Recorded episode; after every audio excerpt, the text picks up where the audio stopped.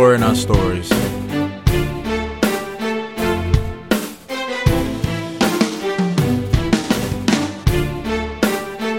On this episode, we'll be speaking with Kendall Levesque.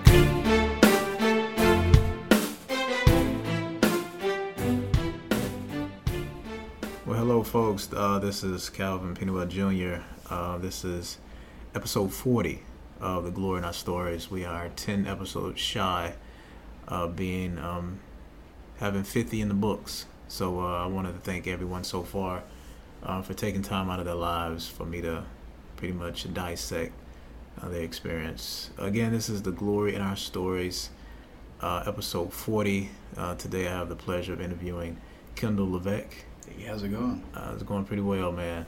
Um, for those of you who are listening, who have been listening, I always like telling small stories uh, in representation of how I met them, the people that I interview.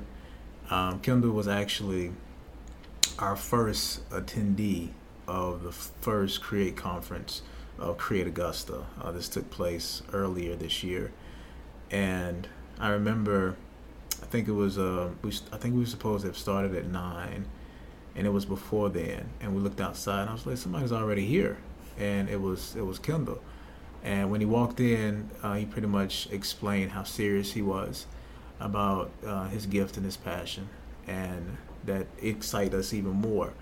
Um, so I was just telling him a few minutes ago um, that that was something that propelled us forward. This was something new to all of us, um, but actually seeing somebody who took it serious, took what they did very seriously, just as much as we did with what we do. Um, it was just a reminder that this is something that needs to be done. Uh, this is something that a lot of people have been looking forward to. So I wanted to take the time um, to interview this guy because uh, I've seen a lot of your posts on Instagram. Uh, I love your covers. Thank you. Um, you have a unique a style and unique, unique voice, and um, I always commend people who are able to perform vocally and use an instrument at the same time. that that's that that always blows my mind, and I just and for you to do that well, um, you all make it look so easy. Yo, man. well, I appreciate that. It, it, was- did not come naturally. and, and that's and that's funny because I hear that and I was like, because it, looks like it did, and people's like, no, man, it took practice oh yeah. and it took a lot of hard work. So, um, Especially for somebody as uncoordinated as myself. but it's funny how you it just it looks like something you can just fall into, and um, yeah, playing um acoustic guitar. right. And um, you ever tried electric or anything else? I have. I was actually um, before I started going down the road I did with choosing genres and finding out who I was as an artist. Yeah. Uh, I played in a bunch of different like punk bands and hmm rock bands in Yeah. high school. So It's funny because um, I think a lot of artists start off from bands, and I guess I'll just ask you this out of curiosity first before we get into the questions. Okay. What do you what what propelled you to say, you know what, I want to do something of my own, or was did the uh, bands dissolve like they usually do, or Yeah, it was really hard to keep a band together, especially being that we were all teenagers, had all these different things going on. yeah, We really didn't know what we were doing and didn't think it would evolve into anything. yeah, And um, but even back then, music was my life. hmm And I hear a lot of musicians say that, and I can vouch for that. Music was a major part. I think music is a major part of all of our lives. It's very difficult to go through a day without listening to it. Um, even like for me, uh, somebody that recently posted, I listened to. Uh, it was a meme.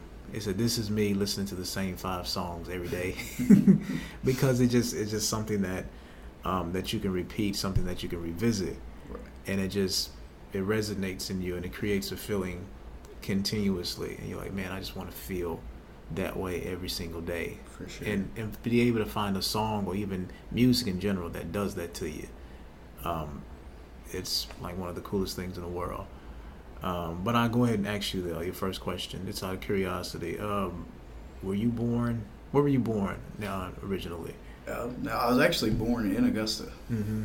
We live 30 minutes away Yeah. Um, but you know, like always, the best hospitals were in the city, Mm-hmm. so that's where I was born. Yeah. Where did you grow up? You grew up here uh, in Thomson. You I went to did. school. I did. Oh, cool. Yep. We uh, you ever been to Warrenton? Oh yeah. Every time the car broke down. we uh, my family, we grew up in Thomson, and for mama for a while, my mom taught in Warrenton, so we went there. Um, but my mom decided that we should finish like um, middle school, elementary, and high school in in, in Thomson. Okay. And uh, we, well, my sister graduated. My middle sister did, and then I graduated in 04. Mhm. So, um, yeah, Thomson is um, Thomson is interesting. It's a unique place. Yeah, Yeah. and it's funny how it's made up because you have you have I twenty, and of course all that stuff wasn't there. Right. Yeah, uh, almost what 14 years ago Mhm. and um, and it's funny how it's building slowly and many people that have left they come back like where did that come from and i was Yeah. like well it's, it's been there for a couple of years because we we've been there so often Right. and um, the closer you get to the middle you get towards um, like i call it the retiree section like where the um, the uh, stadium the football stadium is Okay. the brick house the brick house and um, middle school which is now norris is that right It is. It actually started out as the high school. really It was actually the high school first, uh, and then the middle school, yeah and then uh, I guess they outgrew Norris or outgrew the safety codes or whatever, yeah so they moved them there. And I know that they, uh, because by the time I left, they were just build. Were they building? They were building the gym that's behind the high school. That's a gym now, isn't it? Okay, yeah, it is. And then when I left and going back and forth, I saw that they were building the the high school nine and tenth grade, Right. and now the high school is eleven and twelve. Right. So they have the Norris. Hold on, Norris is still across from the track, right? Right. So that's still the elementary school. hmm or the middle school. Sorry, the the one that's across from the uh, football field. Right. They rebuilt the old Norris because it was a historical Yeah. school. Mm-hmm. And um, that was uh, I remember crossing the Norris, that road between the Norris and the track, and then I remember a truck was coming toward us, and the truck driver didn't want to hit us, so he swerved, and the truck flipped over. Oh wow. right before that that crosswalk and i remember it because i remember the guy trying to get out of the window as it fell and it, it didn't crush him Right. surprisingly like he got out and he was like yo i wasn't he shouldn't have been speeding obviously Right. but he like i just didn't i didn't want to hit you all so he i, I never forget that because it was it was a whole uh, bunch of kids out there um, but i sometimes do run into people that are here they used to go to thomson and um, a lot of people here that are used to Augusta, they're like Thomson, what's what's that? And I was like, where's 30 minutes heading west, going towards uh, Atlanta? And um, growing up, I can. What was that like for you as a, as a child, like growing up in Thomson? Um, it was a unique place to grow up. There really wasn't much to do Yeah, um, other than get in some sort of trouble, yeah, of course. Like which always. luckily I stayed out of most of that. So, yeah, Um, I wouldn't say it's bad. It's just kind of slow paced, yeah, which I can appreciate that now with everything that's been publicized in the news lately. hmm I can really appreciate that laid back kind of living because you get to learn what's important yeah, rather than being bombarded with all this other stuff. yeah. Um, so at one point, so you've always been fond of music, I take it. So at what point did you start getting interested in like playing and, and singing and, or at least when, when when did you get become a part of it? When was your first band experience? man. what was that like? My first uh, band experience was actually in high school. Yeah, We were pretty terrible. we had a drummer. Um, he's he's gone on to be in another band now down in Statesboro. yeah, But at the time, he knew like one simple pocket beat, and he thought he was amazing. Which he's an awesome guy, but you know, time yeah. changes everything. But uh, then we had me on rhythm and vocals, of course, hmm and then we had one of my best friends, uh, Jose DePaz, on lead. Yeah. All of us being shy little teenagers that thought we had the world by the tail. what was your? Uh, I think you mentioned it before. What was your genre? Back then, it was a lot of punk, Okay. punk pop. We were really into the Blink One Eighty Two and Yeah. Fall Out Boy. Yeah, that's the um, my fiance had a '90s party, and that's most of the music that you hear. It's very nostalgic Right. because obviously a lot different than it is now. For Um, sure. But it's still some remnants of of '90s and even decades prior, and it's like you you're able to pinpoint. Oh man, that sounds a little bit like such and such from the early '90s, or some somebody from the '80s. Yep. and um, but it's it's difficult for us not to recognize those elements. Um, but um, I always was curious as to how because you see these biop biopics, biops, um, or I can't even pronounce it right, but the movies about bands, uh, like um, Bohemian Rhapsody is coming out with Queen, and um, I remember. You remember the movie Rock? I think it's Rockstar with um, Yep. Uh, I know what you're talking about. oh my goodness. Yep. Um, what's his? Oh my goodness. I can't believe I forgot his name that quick.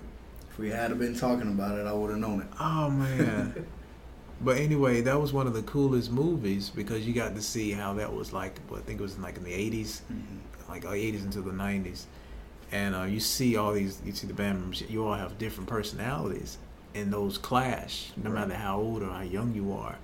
Um, so I can just only imagine how how they. And I know, like it's. I guess at that age, it was fun. Right. Everything was fun. Everything was new. Uh, did you all write your music or y'all doing covers? They uh they wanted to do a lot of covers Yeah. just because they wanted to see people you know jump up and down and Yeah. have a good time. But me, I was always more of a writer because I had a lot of things going around in my head to get out. Yeah. So I was definitely more the writer in the group. So what were you uh what were you writing about? Um, back then, a lot of teenage angsty stuff. Yeah. Yeah. Um, you know, as we got older, it kind of developed a little bit more. But, you know, when you're young and the world seems like it's spinning around super fast Yeah. and you don't know really what's going on. So that's kind of where I was at at the time. Mm. I wish I could uh what do you still do you did you keep journals? And, I uh, didn't. Just and composition lyrics. Okay. Yeah. I still have a few of the lyrics that I wrote in school Yeah. that just really stuck out to me. Mhm. Do you ever So, go back and do you ever sing them like now? Doing the age I don't sing them because everything has changed. Back then, I was like crazy. I don't know, high pitched. I guess the word is. I Yeah. mean, capo up on the eighth fret and everything. Dang. Man, it was crazy. It wasn't good. That's what I'm telling you. But the lyrics, they're still. Some of them still resonate. Yeah. So what was uh so what in is there a specific so okay, well who which artist at that time was influencing you the most? At that time, I'd have to say it was a group from uh, Florida called Mayday Parade. Mm-hmm. They they were just had really earnest songs, like they were striving for something. Yeah. and like they were trying to tell a story deeper than what they could actually get out. Yeah. So Sounds so were they an indie group? right, And it's I didn't learn anything about indie groups until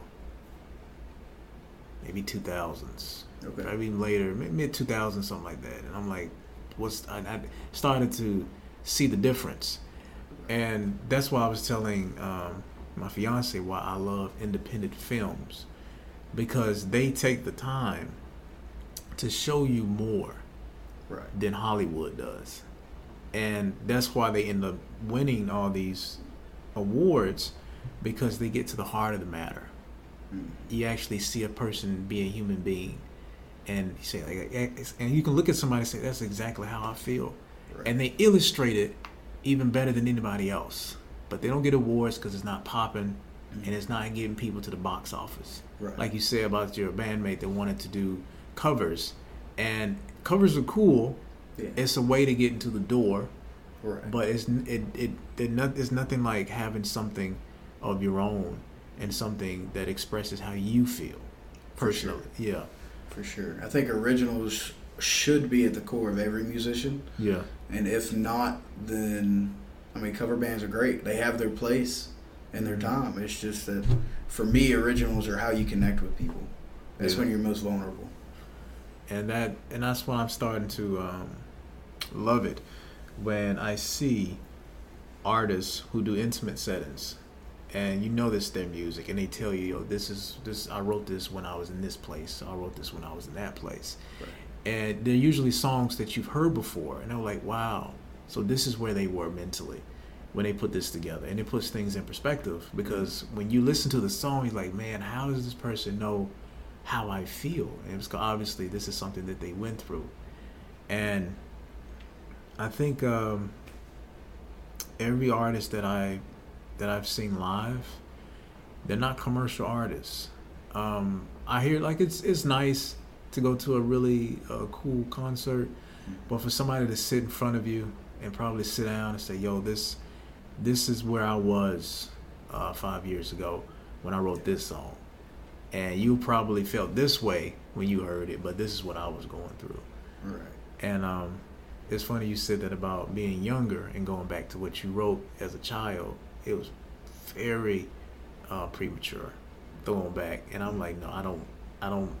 I'm gonna close that door because I was a kid, and it's Right. just our worlds were so much bigger back then because it was our world. It, Right. You know, it included us, our friends, our emotions, but now you start understanding that this world includes more than just us, and it, you become aware of that, and um, and I guess that's what was drawing you to the music at that time when you were younger Right. and um, I guess you don't. So what do you? So what do you think draws a lot of young kids now to music? Do you think it's the same thing, or do you think it's it's a different approach? I think it's uh, a lot of wanting to be able to relate to something. Yeah. And especially now with the way that it seems like kids have to grow up so quickly Mm-hmm. Just to deal with what everything that we're bombarded with. Yeah. Uh, you just want to be able to relate to something, whether that's relating to being carefree or if it's talking about like NF. oh yeah. I, I don't virtue, virt, uh, venture very deeply into a lot of hip hop, but NF is definitely one of my favorites because he talks about issues and he lets his fans know that he's always there for them, Yeah. that he's been through it, through the parents with drug issues or substance Mhm. abuse and things of that nature. I think it just goes back to wanting to connect, Yeah. wanting to understand what's life about. There's a lot of um, there's a lot of pain in his lyrics, and a lot of people. As it, I guess it reminds me of um, I forgot the name of it. It's the phone number for um, oh my god, Logic, Right. song that came out years ago, a couple of years ago. It's about the suicide hotline. Right. And I remember watching him perform it live, and I, I got teared up because that was his way of saying, "Yo, I understand, and I'm here, I'm here for you." Right. And hearing that from NF, especially about NF's mom, I, I was like, "Bro, like that's." I can't imagine losing my mom to that, let alone anything. Yeah. But having to undergo that and experience that from the outside, like man, this is this is a reality. And I think that, like you said, it's it's something that these kids need. Um, that was a quote from uh, the Breakfast Club from 19, I think it was the year 1985, and it was a quote from David Bowie, and he was talking about how the kids, they like these kids that you see, they are aware of what's going on. They're aware of the politics. They're aware of the um, the justice system. They're aware, but just because they don't see it the way you do doesn't mean that it doesn't affect them. Right. And like you said, it's it's music that they can relate. They're they're looking for music that they can relate to. So when we hear certain artists express themselves the way that they do, like I mean, it's uh, it's not it's not such and such, but it's it's it's the, it's where they are now in Right. 2018. Exactly. Um, are there other any other artists today that you're into that you really like? You really For like? Sure. For sure. There's been a few, especially lately. Yeah. Um, I get into a lot of Jason Isbell. Of course, he started with a country band, Drive By Truckers. mm-hmm. But his solo stuff, it just really hits home Yeah. because it's about exploring himself and the mistakes he's made. Mm-hmm. And then artists like Tyler Childers, um, and actually I've been getting into Colter Wall a lot, which he has a very big Johnny Cash sound, but Yeah. at the same time it's like modern folk. Mm-hmm. So. So do you um so what do you draw to? Do you draw to lighthearted music or do you just venture in all directions depending on I guess in the mood you're in? I like it all. Um, lighthearted's cool, but I feel like you get more out of the darker stuff. Yeah. I, I shouldn't say darker. I'm more earnest, more self-searching stuff. Mm-hmm. Because honestly, it's a journey. I mean, music's a journey, life's a journey, and we're all looking to learn. Yeah. So, That's uh that reminds me of uh when the man comes around. I love that song. Yep. I I remember uh it was uh it was the movie um what's his name? He's the uh, Dane Dan was it Dane Cook? I think it's Dane Cook. I might be saying his name. He was a comedian, and he was being a jerk. I think it was Good Luck Chuck. I'm not sure, but there was a scene. He was at a wedding, and he just started drinking, mm-hmm. and he just went off. so that song came on when the man comes around, and I was like, it was describing him because he was dressed in black, and he was just, he was pretty much telling ought to look out. He's about to do whatever, he's about to do a lot of crazy stuff, but that made me more curious about Johnny Cash, and I remember him saying that he wrote, he wore black because he was dressed, he was dressed for death. Is that right? Or did he? What do you remember? What was that in reference to him dressing like being always dressed in black in his persona? I don't always remember, Yeah, but um, it's along that lines. yeah. So, And it was something about the way that he delivered his music and what he was saying, mhm. And it, it was very dark, Right. very dark. And but the reason why I love that is because he basically took a portion of Revelation and he put it in a song, and he just personified death. And to talk about that and make his sound good, it's very hard to do. It is. It It's is. very hard to do, but he did it very well, and uh, that's one thing I do admire about him. I always have is his um, candidness, Mhm. Um, pretty much talking about the struggles of being not just a man but a human being Right. and embracing it. Right. And um, I even love uh, the, it was a man named Sue. Like Oh, that yeah. was that's, that's hilarious. It, it's funny, but it's pretty uh, morbid too. yeah. Yeah. I think that's why it's funny. yeah. so, um, so what is when it comes to your, your writing music? Do you find it hard to write about particular subjects, or are you? Is it easy for you to just, I guess, let it all out? to be honest, I find it hardest to write a lighthearted song. Really? Yeah. It's just I don't know. Growing up, um, writing lyrics and music was just how I dealt with things. Yeah. So it was kind of an escape for me. And um, there's not a lot of lighthearted stuff that I would talk about. Yeah. So like all my friends, they'd be like, "Well, we need a song about going out on the weekends or something." I'm like, "Well, I can't because I don't feel that." you know. Yeah.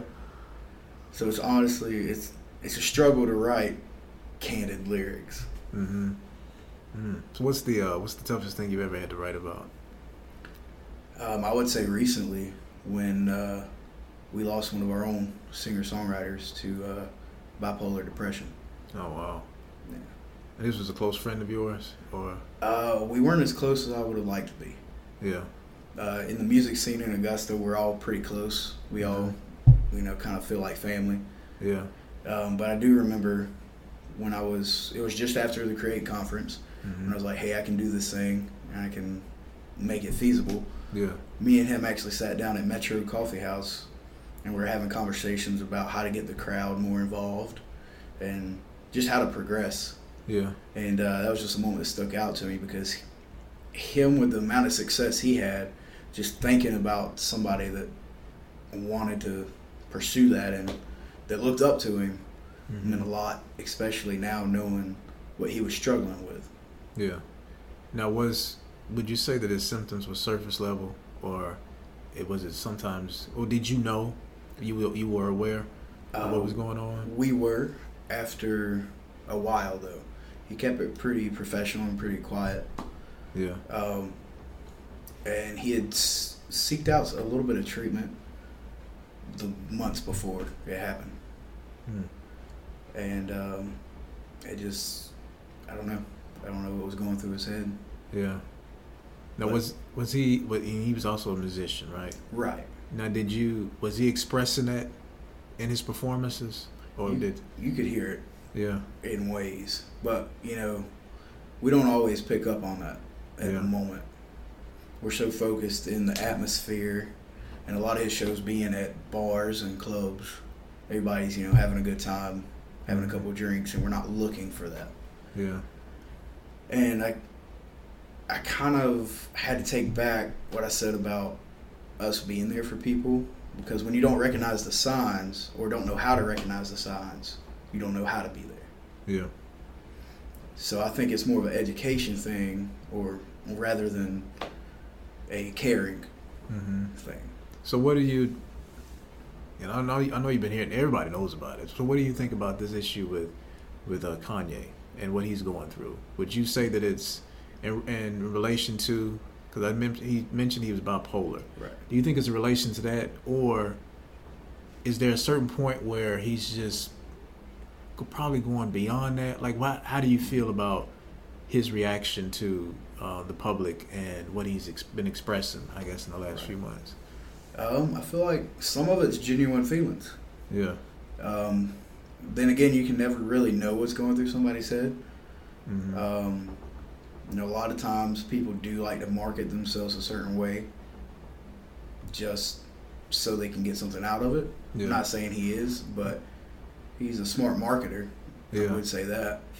Because everybody, people say, so Kanye, what that, what that album at? Like that's, because they that's that's what they're anticipating. Uh, but then there are some of us who are genuinely concerned. You get to the point like, I think something's wrong yeah. because it's it's a little bit too extreme, and you.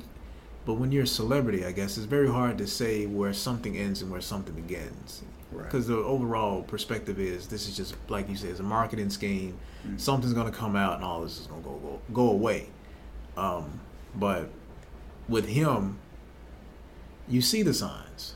Right. But when it comes to like our friends and family who express who are living life just as normal as they have before, Mhm.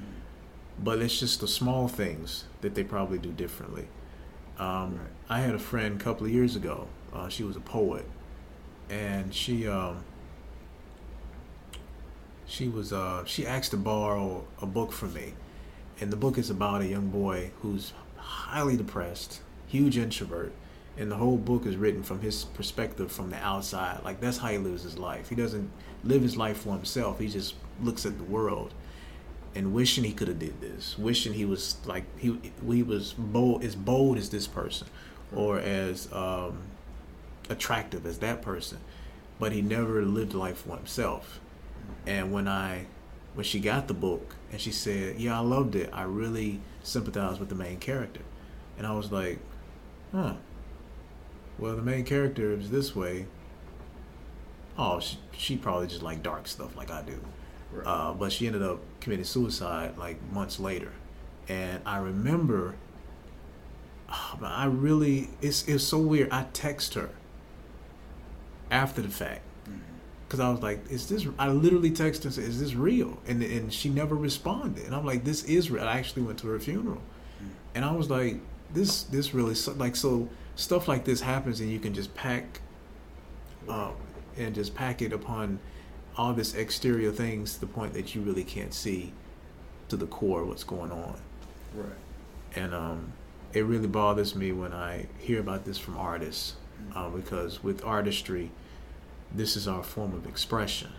But even then, it's it's hard to see like the full picture Right. because you can utilize music to say whatever and do whatever you want. You can tell us you're happy, but knowing that deep, and unless you're able to read between the lines and decipher what's really there, you don't really know. Um, And I think sometimes with our personal friends and family members, I know personally, sometimes I don't want to see it, Yeah, to see the signs. I At yeah, I understand that. because that makes me accountable. And how do you be accountable Yeah, for something like that?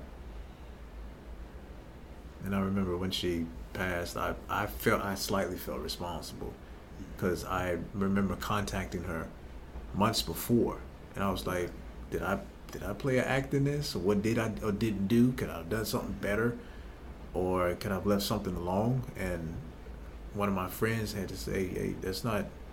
You need to let that go. It's not your fault. Right. it's not your fault. Um, but losing artists, especially artists to that, because these artists do what they do so well. You you perform so well, and you um, express yourself, and you illustrate so well. But there's something dying inside of you, and the music is not filling the void. So Mhm. obviously, you need something more. Right. So what it what drives you more? What actually drives you as an artist? Um, I would I would say honestly, starting out and it still continues through now, just in a different way, knowing that I can reach out to people. Yeah, You have a platform that nobody else has. You know, yeah, your parents are always there; they're gonna love you. Your friends are always there; they're they're gonna love you. mm-hmm. But with music, it's always more personal. It's amazing um, how we can develop such camaraderie amongst our, our fellow artists. Um, they become closer than blood. but um, the depression, the ideal of depression and anxiety is becoming something that's a little bit, lot it's a lot more threatening than anything else. And it's because it's an internal battle. And if you don't pay attention to the signs, you'll miss it. Um, so hopefully we can uh, develop a sense of closeness so that we can be aware of these things and just do the best we can and be more involved in each other's lives. Um, but I hope you all are enjoying the, the interview so far. Kendall is an awesome person with a big heart. Um, so continue to listen, learn more. Uh, this is episode 40 of The Glory in Our Stories, uh, featuring Kendall Lebeck. and um, it's just knowing that I could be there for people and help them with some of the things that I went through. Yeah. That I, I even though I wasn't alone in them, I felt like I was alone in them. Mm-hmm. So So has um in reference to music, has music always been your passion? it has. Um, ever since I can remember, you, you can ask anybody. I was banging on pots and pans, just trying to get it out of me. yeah. Yeah, it's fun. It's. I would say that uh, if it wasn't my passion, I would have put down the guitar as soon as I learned how much work it was. Yeah, well that's true. it, it's a lot of work. Um and it's funny like that because um I guess for even now when I make decisions I realize that you have to ask yourself, is it worth it? Is the pain worth it? As the lack of sleep worth it? Is missing out on that to do this, is it worth it? And most of the time with that answer is yes, you're like, yo, I'm doing what I love doing. And um I think that's one of the most beautiful things about our youth is that I think our parents obviously see it before we do. And some people look at it, oh, it's just a child being a child. I'm like, no, that's that's there's something there. Mhm. And uh, I would you did your parents encourage your passion? As much as they could. We didn't really have a, a whole lot as far as income coming in Yeah. growing up, especially in my latter years of adolescence. Mm-hmm. Um, but as much as they could encourage me, they did. And uh, that's one thing we try to inform parents is that please support your children. Because if you don't, then somebody else will. But in the process of doing that, they're going to be taking something from them. Right. And that's not what you want. So going back with the element of having people that you can rely on, people that can rely on you, that's very, very important. Because if you make it like big to the point, like you're on the television, on, on, on the big screen, and you're doing live shows and you're selling out arenas, those people that were in your circle, those are the people that are going to be most important to you. Right. And hopefully, if they stay around, because everybody else just wants a piece of your pie that you presented to the world. For sure. Um, but giving getting that support um, from your your parents is, is very very important. I know not everybody gets it, um, and that's that's the sad part because you see a child or individual, highly talented, but to the parent, uh, close friend of mine made a good, explained it uh, perfectly. When it comes to artistry, the path in the future isn't always clear. But when you go into college for like uh, in medical school or for being in the in, um, become a business owner, Right. that's easy. That's okay. You're gonna do this. Take this step. Take this step. Next thing you know, you're gonna be getting six figures. You're fine. Yeah, But as a- seems logical. Yes, but as an artist, like it's like going up in smoke or walking into a fog. You can't really see it. And um, but I'm glad that your your parents were able to do that because that's that's very important. Right. It's very. Did you also receive the support from? Um, well, have you had any ever had anybody in your life that actually said um, something negative in opposition to what your parents probably told you? Like, there's you're never gonna amount to anything, or this is something that Oh, yeah. you're probably wasting your time with. Oh yeah, all during my uh, childhood in school. Yeah. Yep. I was you know, always a heftier kid, you know. I didn't necessarily fit in with everybody. Yeah. And there's a lot of people that they were just looking back now, I know they were insecure of themselves. Yeah. But at that time it just seemed like they wanted to hurt somebody else. hmm So I've definitely had some people uh, tell me that I couldn't do it. Yeah. And then as soon as they see that, well, it's not just something I'm talking about, something I'm gonna do. Yeah. Like recently, I've had some people that I never thought would say something like this come up to me, and be like, "I'm proud of you, man. You're doing good." and I'm like, "Wow, coming from you, that's that's a big change." Yeah. And uh, running into old classmates is always fun because they they only remember you being a certain way Right. when you were younger. Well, there's a million versions of yourself. Yeah. I was seeing that the other day where there was a I'm not sure if it was a short story or actual book hmm about how many versions of yourself there are, and it goes back into nobody ever knows who you are to you. Yeah. So Wow. everybody has a preconceived notion of who you are. Yeah. I um dang, what was that? It was a movie, and um somebody said to us, "We're the heroes of our own story," but to somebody else, you're their villain. Right. And even when you have best intentions, you're you giving someone that's hell, and you like, I'm not trying to, and I said, but that's just that's their world. That's the way they perceive it. Um, but in their eyes, you're always going to be possibly the bad guy. Oh yeah. But it's just a version of you that they're used to. Um, but you may be something completely different when you're around your family and the people that you love. Right. And um, thinking back on the versions of myself, I, I, I was a, I was a punk. Like I was so scared. I was so afraid. So I just poured myself into my writing. So if and my mom can contest said the only reason why I knew that you felt a certain way was because I read what you wrote. I never just walked up to her and had conversations. Not up until um, probably the end of high school, up until now. But I didn't know how to articulate my my feelings because I didn't think I could. So I was just just write it out, and it was easier for me to do that.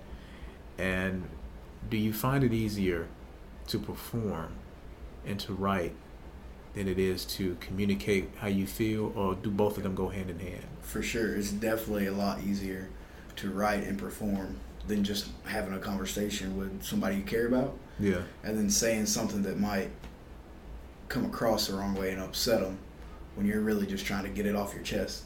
Yeah. It's a lot easier.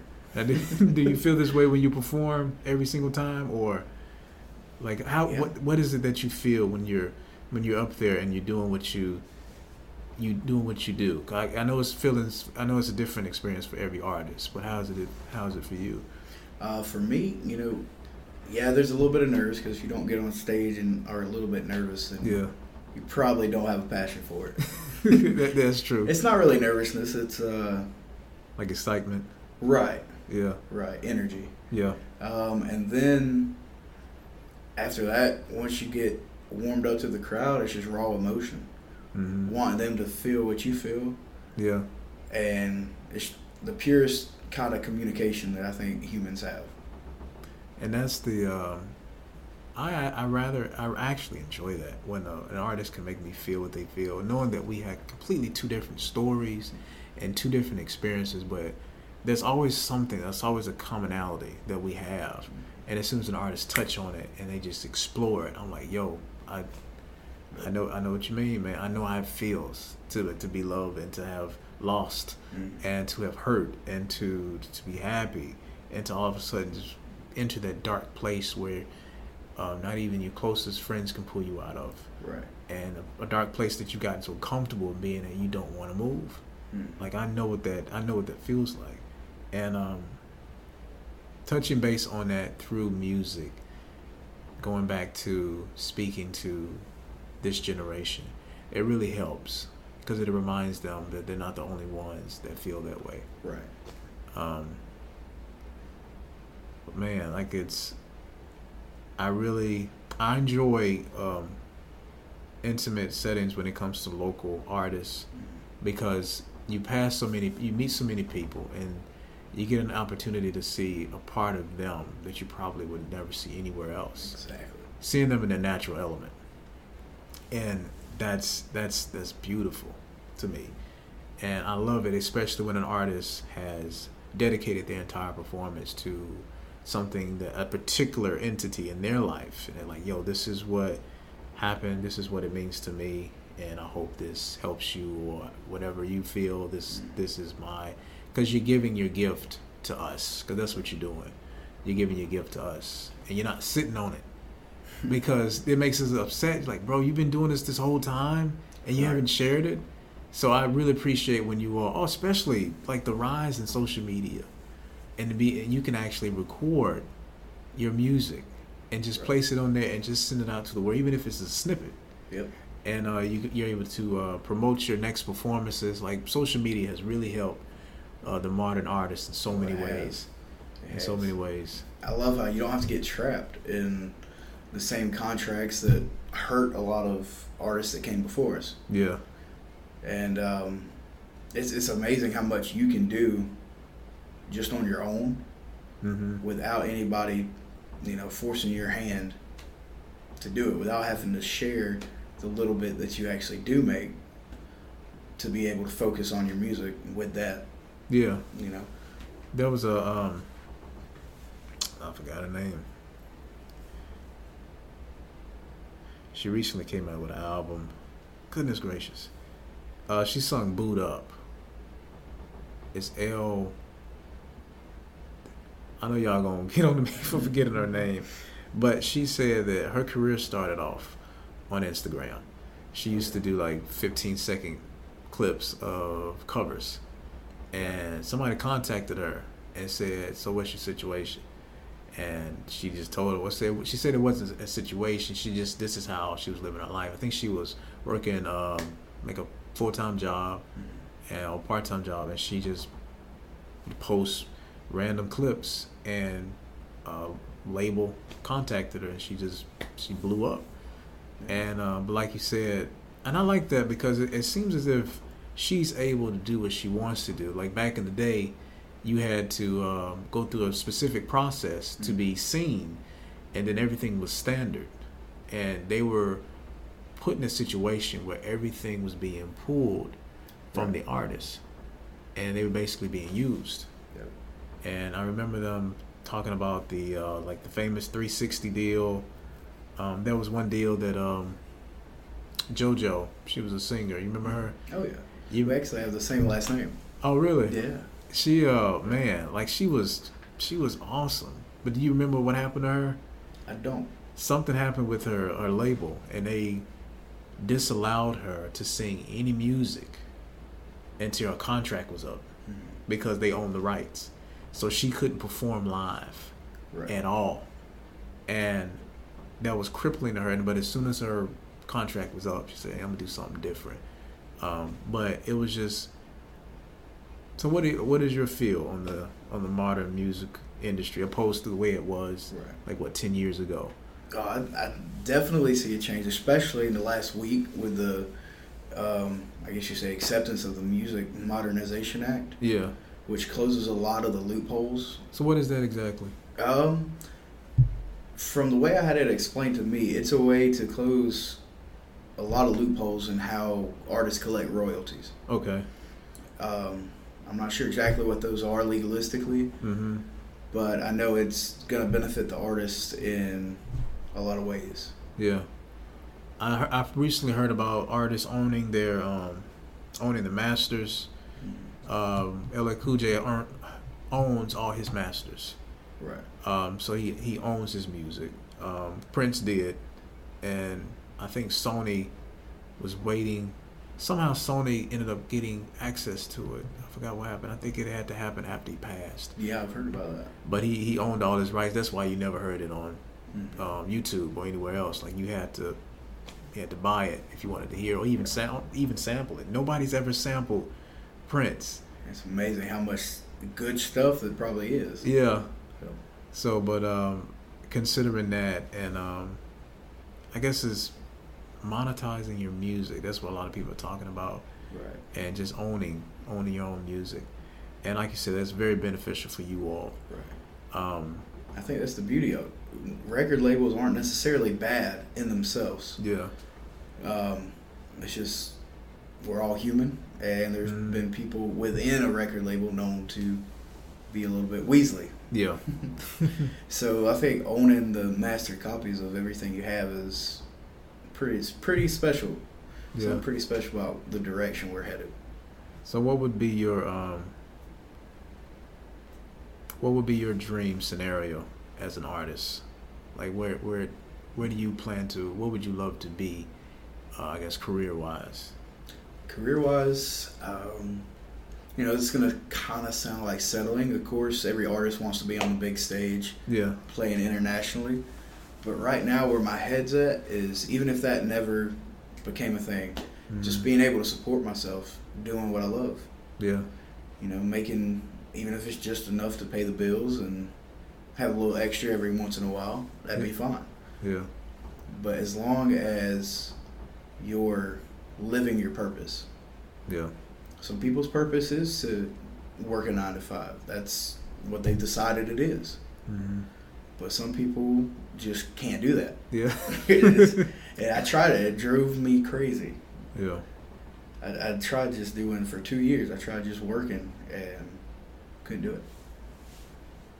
It's um we need we need outlets We do.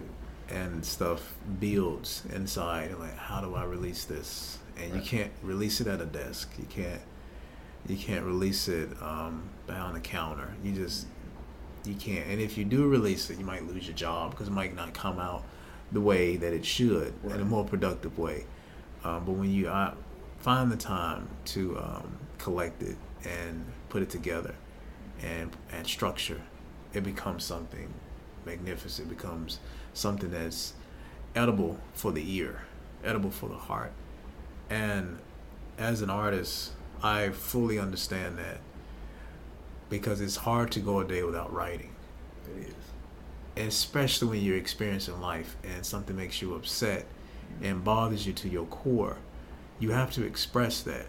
Right. And when you do, you give other people permission to do the same. You're like, yo, I didn't know you, I didn't know anybody else felt this like this specific way. Mm-hmm. But when you perform, when you write, or even when you take time to post something on, on social media, it gives people the opportunity to, to say, this guy is singing exactly what I feel. How is that? I was fi- I was trying to find a way to put how I feel in the words, and this guy did it, and that's that's very comforting.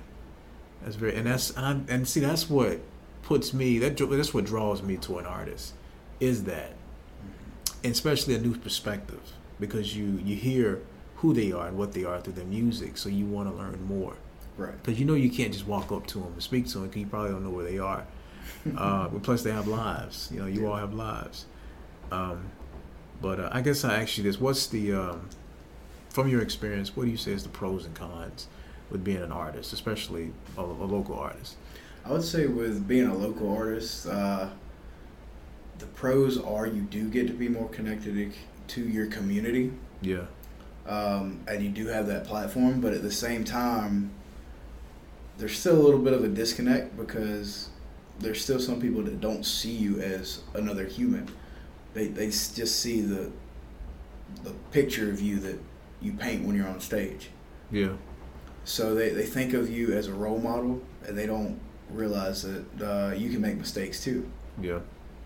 Um, and I'll say one con, um, as far as the music industry as a whole goes, as for local music, is shooting each other in the foot to say when we play free shows just because we want to get started building up. Yeah. I realized I was doing that, and um, actually, when I come to create conference, it Mhm. actually stepped on my toes a little bit about that because I didn't realize I was hurting anybody Yeah. playing for free. But when you look back at it, if you're playing for free, why would they ask somebody else to come and play that they have to pay? Yeah. So I'd say that's a big con of being a local artist is some people don't take you serious, Mm-hmm. but on the other hand, some people take you too serious. But there's a lot of pros. There's, you know, all the friendships that you make, Mm-hmm. all the um, places you get to go with it. Yeah. So I know for a lot of uh, guys, a lot of us men, we they automatically think, well, you can do something like this, you get all the girls. You know, that used to be that is not true. that is not true. and um, and it's funny when you and I know you could vouch for this. When I when I'm up there, I, I feel like I have I have a responsibility, and it's it has a lot to do with maturity. And it's getting to that point where you're like, you know what, I see things differently now. I see them as a whole. Um, you don't just see them piece by piece. Um, but it's because when I was younger, I just wanted to be famous. I wanted to be a famous writer. That's all I wanted. I can still do what I want. I just want to be famous, even if somebody understands what I say or not. I just express myself the way that I want to, and if it makes my my goal is to just make it into an anthology or have something I written uh, produced to a movie or whatever. That's what I wanted. But the more I got around people that were different than me, and the more I realized that other other people had different hurts Right. and different scars. And I'm like, wow, I never looked at it that way. Right. So what could I do to help them where they are now? And that's why I said what I do has to be therapeutic because it helped me. Mhm. But if it can, but yeah, if it can help me, I know it can help somebody else.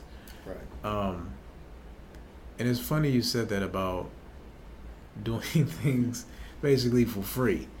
Um, that's something that I had to, because that that was a, that was a learning experience for me as well. Everything that my the other staff members and everybody else was talking about, oh, this that was information that I had to take in Mhm. and that I had to consider. Because the first thing that we want to do is humble ourselves and say, well, this is an opportunity, but if you do something very well, why not be compensated for it? Right. Especially since that's your time, that's your energy, Right. and you put so much into it. And I and it's funny how people will take uh, the work that you do at a nine to five and then compare that to the work you put into performing and um, scheduling your time uh, to perform at certain venues. Right. And if you're a part of a band, you got to consider their life. You got to consider how to uh, uh, split the earnings to them and doing all like this. It's it's not easy. Right. It's not easy. People see an hour to two hours tops of what it takes to pull that performance together. Yeah, I mean, an artist honestly puts in, I would say, 80 or more hours a week I, be- I honest, I if perfectly believe do you. if Yeah, you want to do it the right way. yeah, We we put in about 80 hours a week, and a lot of times you don't necessarily see any kickback from that. yeah, So it's and not to seem like it's all about you know the cash flow or anything like that, but to an extent it is because you know when you go to college, you're there to find what you want to do, what makes mm-hmm. you happy, and be able to support yourself off of that. yeah, And it's the same thing with music. I mean, honestly, I believe none of us were made to be rich. We were Mhm. just made to be content yeah. and be happy. And if if you find what that is, you should do it. I totally agree. And it's funny because um, when when do, when we see performances like the Super Bowl, halftime at the Super Bowl, um, that may be what, like a thirty minute, 45 minute, maybe an hour performance. Right. But to make something that we think is perfect, they had to spend hour after hour after hour perfecting that. Mm. I give mad props to anybody who does choreography because I'm not Oh, there. Oh yeah. All the timing and uh, rep and the uh, synchronizing. I'm like, yo, I and you have to do that while you sing. You have to do that. Man, Bruno Mars is Oh, one of the best entertainers I've ever seen in my life. He's amazing. Man, And I don't mean to say this to take anything away, but I mean he's been doing it from a young age. yeah, And to think of him doing all this performance and entertainment at like, you know, I don't know how young he was, probably like eight, nine, ten. hmm You know, when he could be out there playing ba- baseball or throwing a football or whatever, yeah, chasing some girl around with a stick. You know, it's amazing to see that much dedication even at that age. yeah. Because it took, can't imagine how much it took to get him where he is. Because he was even putting in time as a child. Right. And the crazy thing about him, true fact, we both share the same exact birthday, Really. same year, same day. And my sister told me that, and I was like, because it makes you think like, dang, what I'm doing with my life, Right. but he, uh, he is he is awesome, man. And I was like, because he did the halftime show a couple of years ago, and I remember him coming out, and I didn't know he played the drums. Did not know that. Knew he can dance, knew he can sing, knew he could play guitar, but I did not know he could play the drums. And he dude is pretty good, but that takes practice and it takes dedication, it takes work, It does. and it's it's uh, it's sad that sometimes that people have to see you there in order to call you successful. Mhm. But like you said, the moment you become content, you say, "Yo, I'm good." That's like that's the pinnacle. Right. And um, would you say that you're getting closer to that point, or I'd say I'm getting a lot closer than I was. yeah, Yep. It, and a lot of it was a mixture of humbling myself, but then also not becoming prideful, but becoming confident also in who I am. yeah, And I think we all have that stage in between where, you know, we get overconfident, we have to get knocked back down. yeah, Sometimes it's knocked back down completely, and we got to start over. So at one point, um, what point did you know that yo, this is, if you can pinpoint it, Mhm. like this is how I sing, this is what I love singing, this is how I love to play, and this is what I'm gonna do. Not saying that you're settling, but you Right. finally found something in the music that's yours. Right. I would say um, it has to be recently because I haven't. It hadn't been long that I actually started playing again.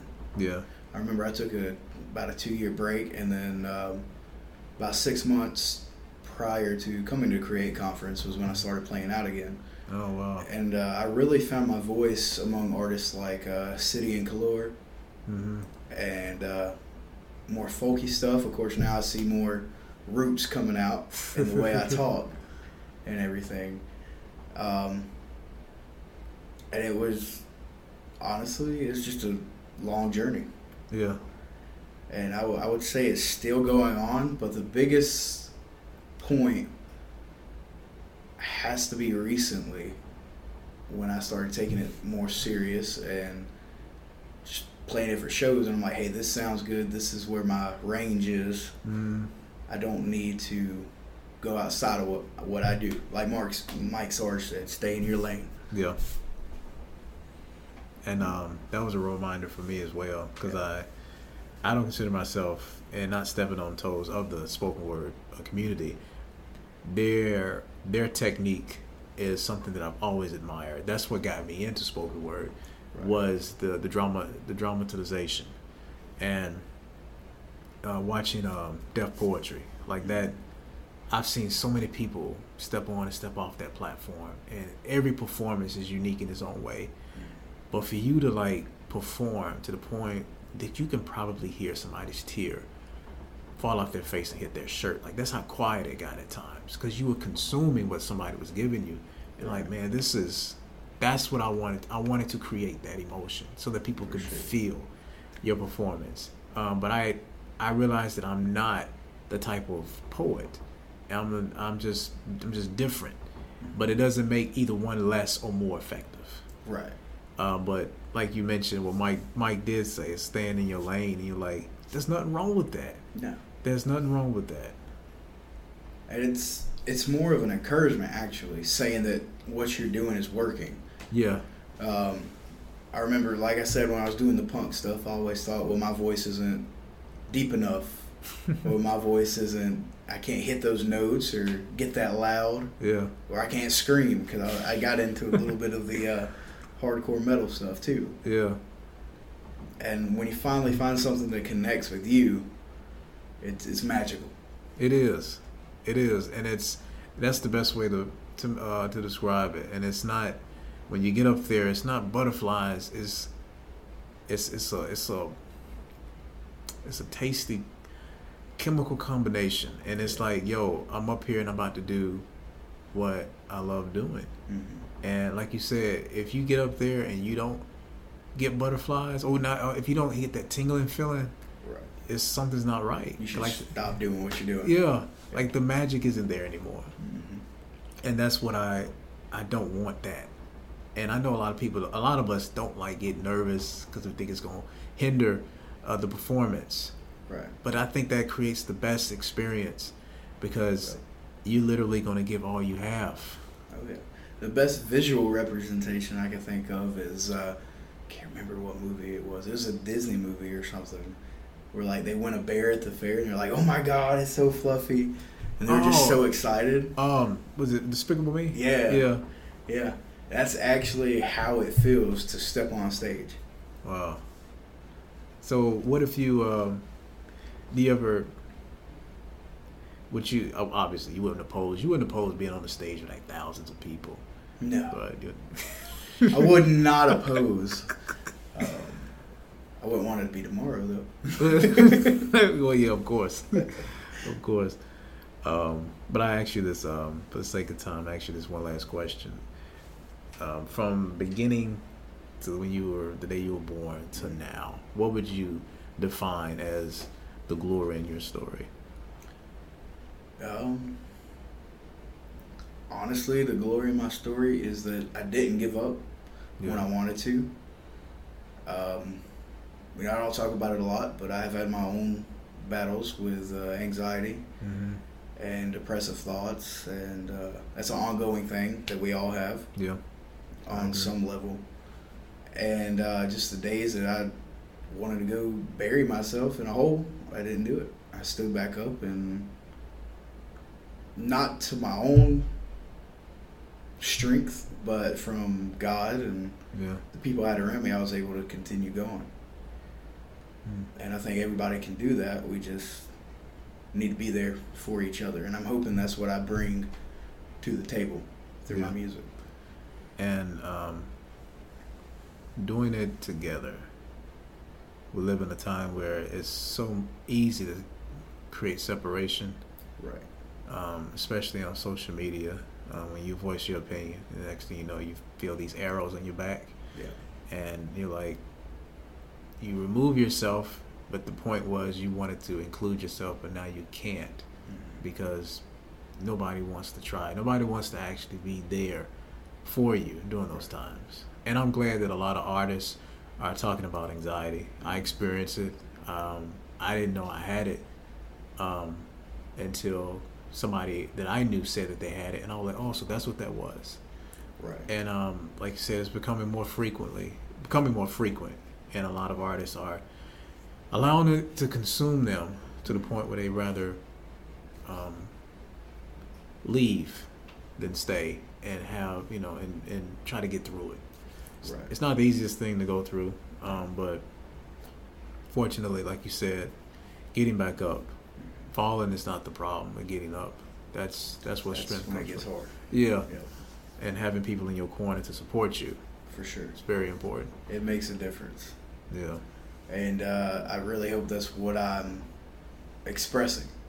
I have to catch myself sometimes. You know, we all get a little self absorbed, mm-hmm. but um, you just got to step back and say, hey, how can I make this person's day better, even if it's just with a hey or a smile or or a general, hey, I love you, man. Keep going. yeah. Yeah. um, before I go, I would say that I really thank you for you being who you are, not just as an artist, but as an individual. Um, the the personality that you present in general, and especially at um, O'Reilly's, uh, man, because it's because a lot, of, like I said, there's a lot of stuff I don't know about cars, but I love it when somebody can approach me, you know, and say, "Yo, what do you need? What do you need help with?"